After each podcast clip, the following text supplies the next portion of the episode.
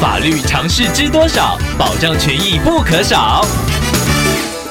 欢迎收听《法律知多少》时间，我们请到瑞银法律事务所律师郑瑞伦来为您解答法律上的疑惑。各位听众朋友，大家好，我是郑瑞伦律师。郑律师您好，听众朋友小花透过官网留言板想要请问您，他本身是餐饮业者，之前曾经与同业租借器材，当时有付押金，但是没有跟对方签立合约，只有以 LINE 告知器材启用日。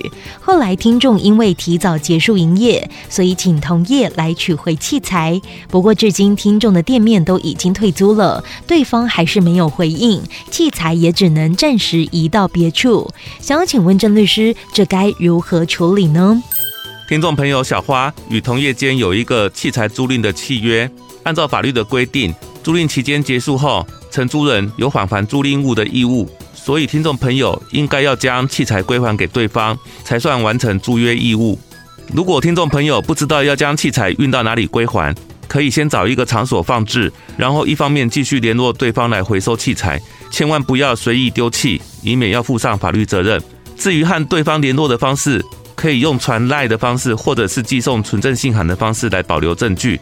如果要正式一点，可以考虑寄发存证信函通知对方来终止租约，以及要求对方来回收器材。以上希望律师的回答可以帮助到听众朋友，谢谢。法律知多少？小小常识不可少，让您生活没烦恼。